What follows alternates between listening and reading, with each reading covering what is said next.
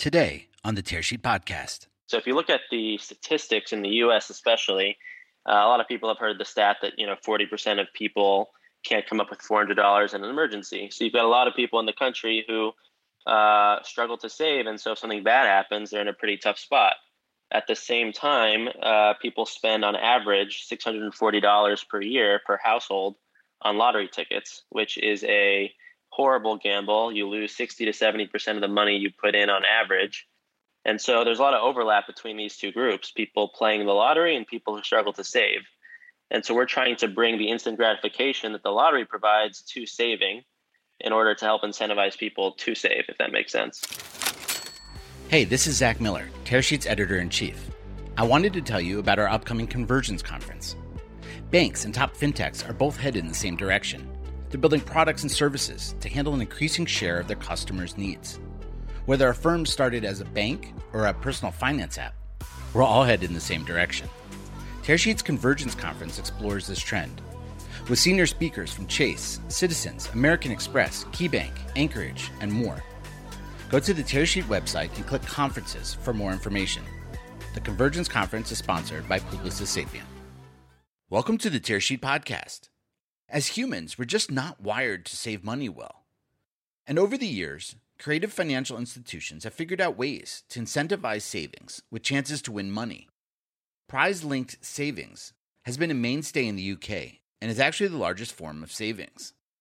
In the US, Challenger Bank Yotta offers periodic chances for its customers to win money prizes. The more you save, the more chances you have to win. Yotta's co founder and CEO Adam Moelis joins me on the podcast to talk about the game mechanics of prize linked savings and how Yotta uses this model to differentiate itself from the competition. We discuss some of the viral components that the firm's built and how it acquires new customers. We also look out into the future for the firm's product and expansion plans. Adam Moelis is my guest today on the Tearsheet Podcast. Hey, I'm Adam. I'm a co-founder of Yotta, which is a neobank that makes saving money fun. So instead of giving people a tiny amount of interest on their savings, like in a traditional savings account, with Yotta, you save money and get the chance to win prizes every week through a sweepstakes. That's interesting. And and does that play into I guess human nature and behavior around I guess our how challenging it is for us to to save? Yeah, exactly. So if you look at the statistics in the US especially, uh, a lot of people have heard the stat that you know 40% of people can't come up with $400 in an emergency. So you've got a lot of people in the country who uh, struggle to save, and so if something bad happens, they're in a pretty tough spot. At the same time, uh, people spend on average $640 per year per household on lottery tickets, which is a horrible gamble. You lose 60 to 70% of the money you put in on average. And so there's a lot of overlap between these two groups people playing the lottery and people who struggle to save. And so we're trying to bring the instant gratification that the lottery provides to saving in order to help incentivize people to save, if that makes sense. It does. And, and and what is the psychology, I guess, behind why why some type of like sweepstakes or lottery is, is appealing to people? So fundamentally, it's the it's the possibility of winning something meaningful that could change your life eh, in an instant. So with the lottery, people not to say, and I don't think it's an irrational decision. People spend you know ten bucks a week, whatever it is, and they get entertainment value out of it. And the entertainment value is that for that week they can dream and hope like I have a chance to to win a life changing amount of money, get myself out of a tough financial situation um, and so that hope and excitement provides that instant gratification that is fun for people. Um, saving is, is very different where you know you're getting a tiny interest rate from your bank, even if you're if you're getting one at all, and it's something that pays off only after uh, you you realize you should have been doing it, right? So you save for 12 months, no, no, emergency happens, whatever. You're like, oh well, I got you know got nothing out of that. Um, and yes, eventually something you know you might need a you might have a hospital bill, you might need the money for something, but by that point, it's too late. Like you you, should, you need to build that habit earlier. And so people are generally not good at doing things that are that are that pay off in the long run, but are difficult in the short run. And is this? I mean, this is different than you know opening up a bank account. Um, when I was a kid, you know, you got a toaster or whatever, right? This is there's a game component here, right? Yeah. So the way it works is um, for every twenty-five dollars you save, you get a ticket. A ticket feel it feels a lot like a lottery ticket. It's really a sweepstakes on the back end. So each ticket you pick numbers, and every week we reveal winning numbers, and you can win prizes anywhere from the lowest is ten cents, but the highest is this ten million dollar jackpot, which is what and it escalates in between. So second top prize is a Tesla. There's a ten thousand dollar prize, and so there is that jackpot. And while it's not the same as the lottery, right? The lottery jackpots are in the hundreds of millions. The reality is that a $10 million grand prize is enough to be in that life changing psychological category at which people can can have fun hoping dreaming and and in, in this case even if they don't win that jackpot they're not losing money they're actually still still making money as they go and so that's the idea and is this a new model in banking it is in the U.S. Um, a lot of other countries have done this pretty successfully. The UK, especially, uh, it's typically been run by governments, but it is new to the U.S. And why why why do you think it's new to the U.S.?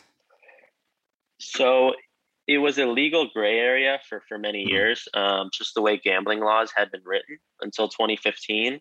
This idea of giving people um, uh, prize linked savings, it's called. So savings tied to tied to prizes uh, would have kind of possibly fallen into uh, gambling laws uh, as being considered gambling. Um, in 2015, there was actually an act passed at the federal level that um, more explicitly legalized this concept as a carve out from gambling laws. It's a little more nuanced than that, but that's basically what happened. And the reason they did that was because of all the evidence from from other programs overseas and even some pilot programs in the U.S. that this is this is far from gambling. It's it's actually you know good for people, and so they wanted to you know incentivize uh, this product in the U.S.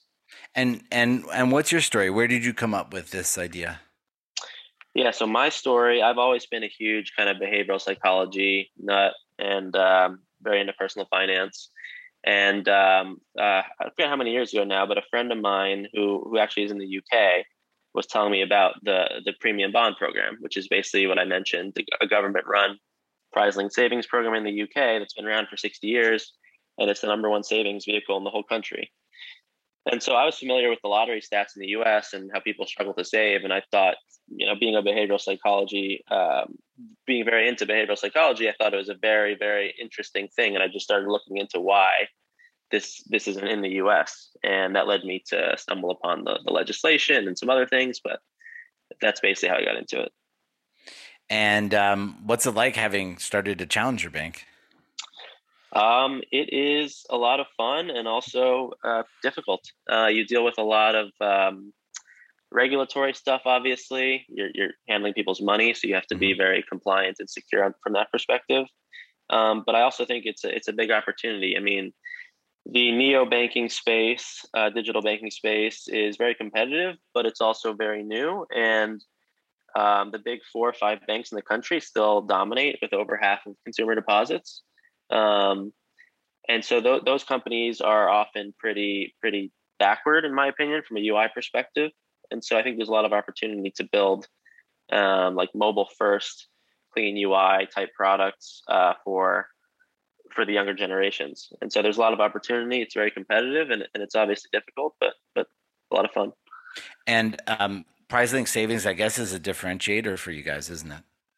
Yep, yep. That would be the the, the main differentiator. Mm-hmm. Um, is the PrizeLink savings account. We also um, we launched a debit card where instead of giving people cash back, um, you get the chance to get whatever you buy for free. Also, oh, trying nice. to take advantage of the psychology here, where most debit cards don't even give you cash back, so people are generally getting a bad deal out of that because banks are making money on on, on debit spend, and so um, and the reality is, a lot of people don't really care. They're like, oh, you know, one percent cash back on a debit card, which is high for a debit card. Um, you know, okay, I buy something for five hundred bucks, I get five bucks. Doesn't really move the needle. But if every time you buy something, you have a one percent chance to get it for free, it kind of plays into that same psychology where now it's like, okay, I'll use this card and I'll get good good economic value because I'll get one of every hundred things for free. So I'm actually getting that cash back benefit that I wasn't getting before. And who who are Yotta's um, user base? Like, do you have a way to to describe them um, psychographically? Yeah. yeah. Yeah. So high level, it's it definitely skews younger, like twenty to thirty five. the mm-hmm. majority mm-hmm. of users. Um, so millennial, Gen Z, uh, typically lower to moderate income, because um, this is something that kind of helps them build that savings habit. A lot of these people are coming from uh, big brick and mortar banks that are basically paying zero on savings. Mm-hmm. Um, and so yeah, that's that's our primary that's our primary demo. And do you think this is um, uh, defensible in the sense like do you see competitors out there also getting into the space or I guess how, how do you stay differentiated in in prize link savings if, if other companies could theoretically do it?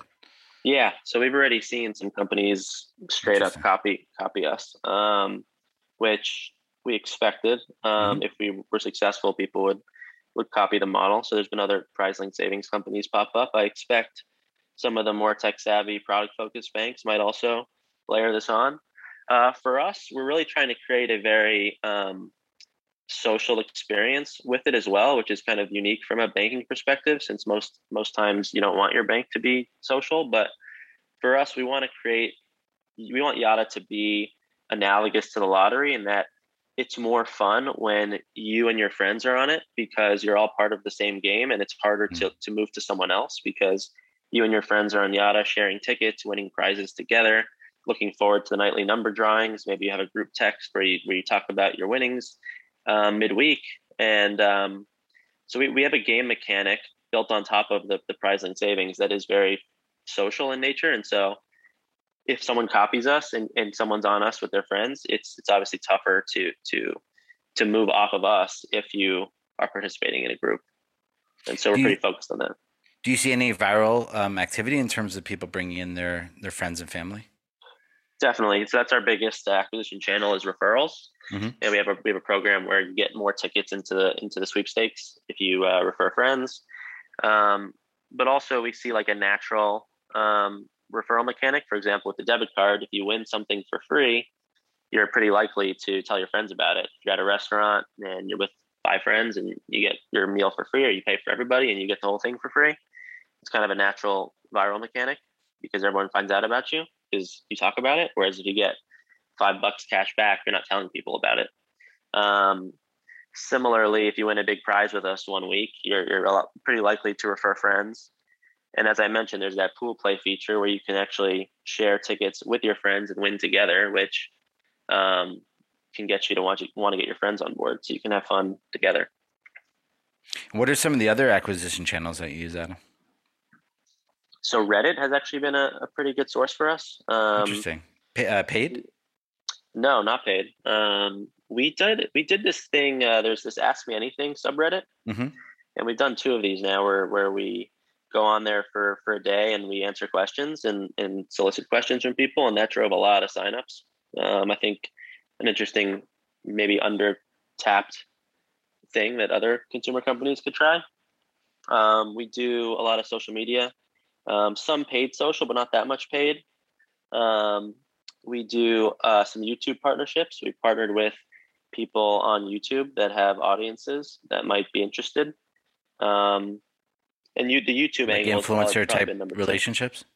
Yep, yep, influencers, and from there we see people organically creating content, but influencers drive the drive the bulk of the YouTube stuff. We talked a little bit um, about competition and maybe some copycats out there.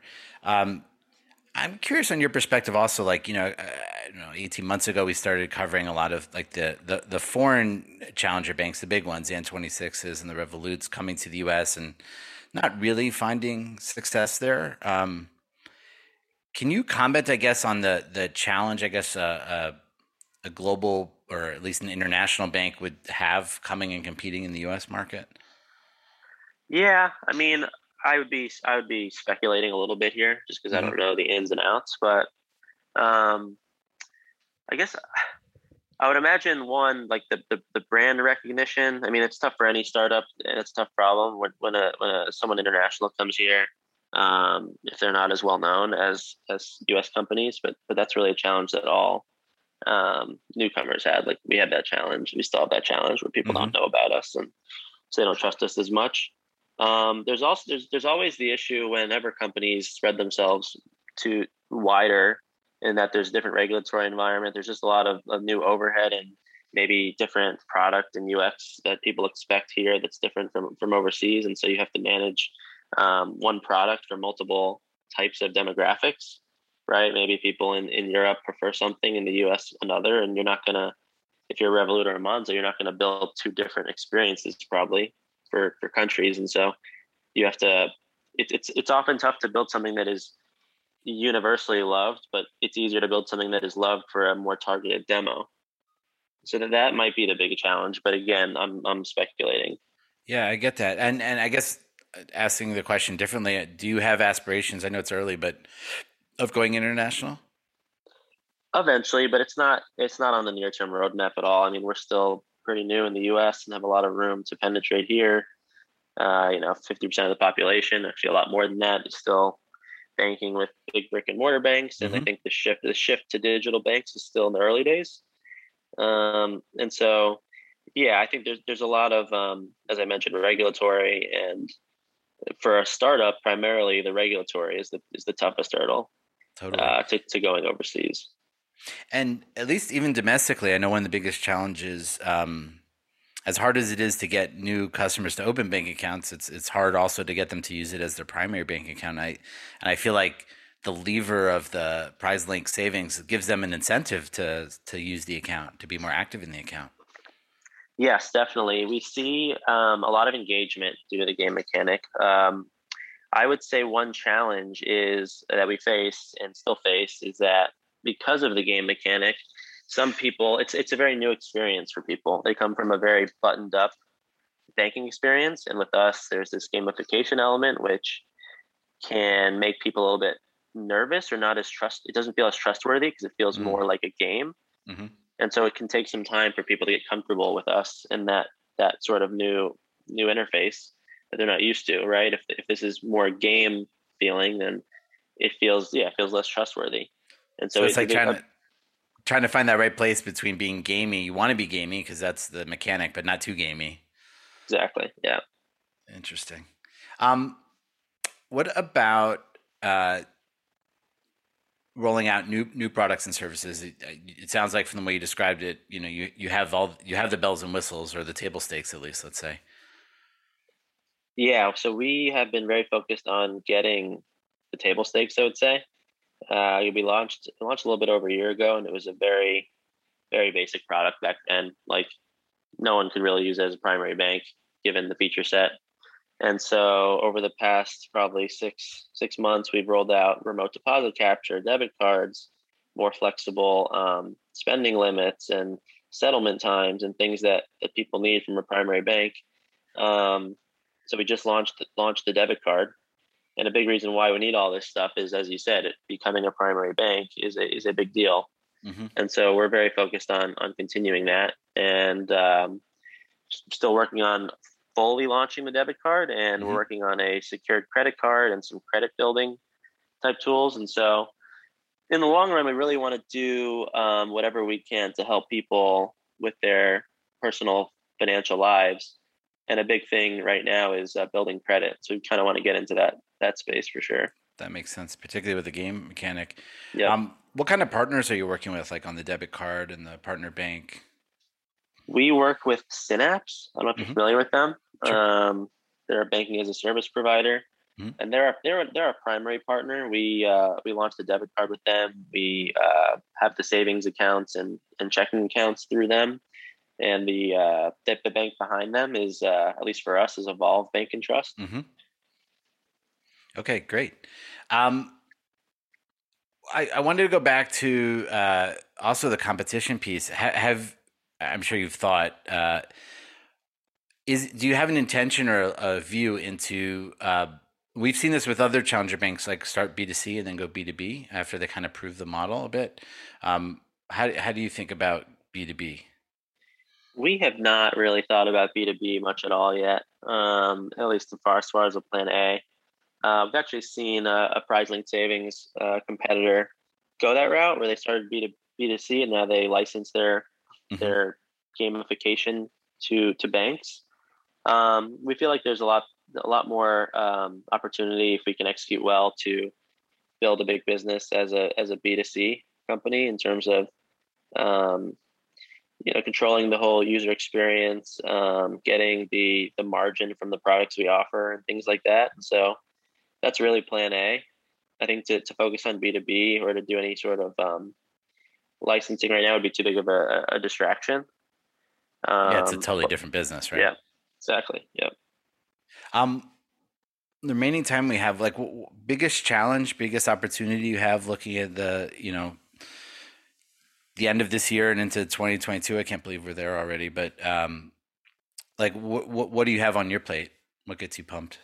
Yeah, I mean, the biggest challenge is to to, and we talked about a little bit to get people to use us as as a primary bank and mm-hmm. overcome the the oh this is too gamey or um, this is new, and so how do I how do I trust it?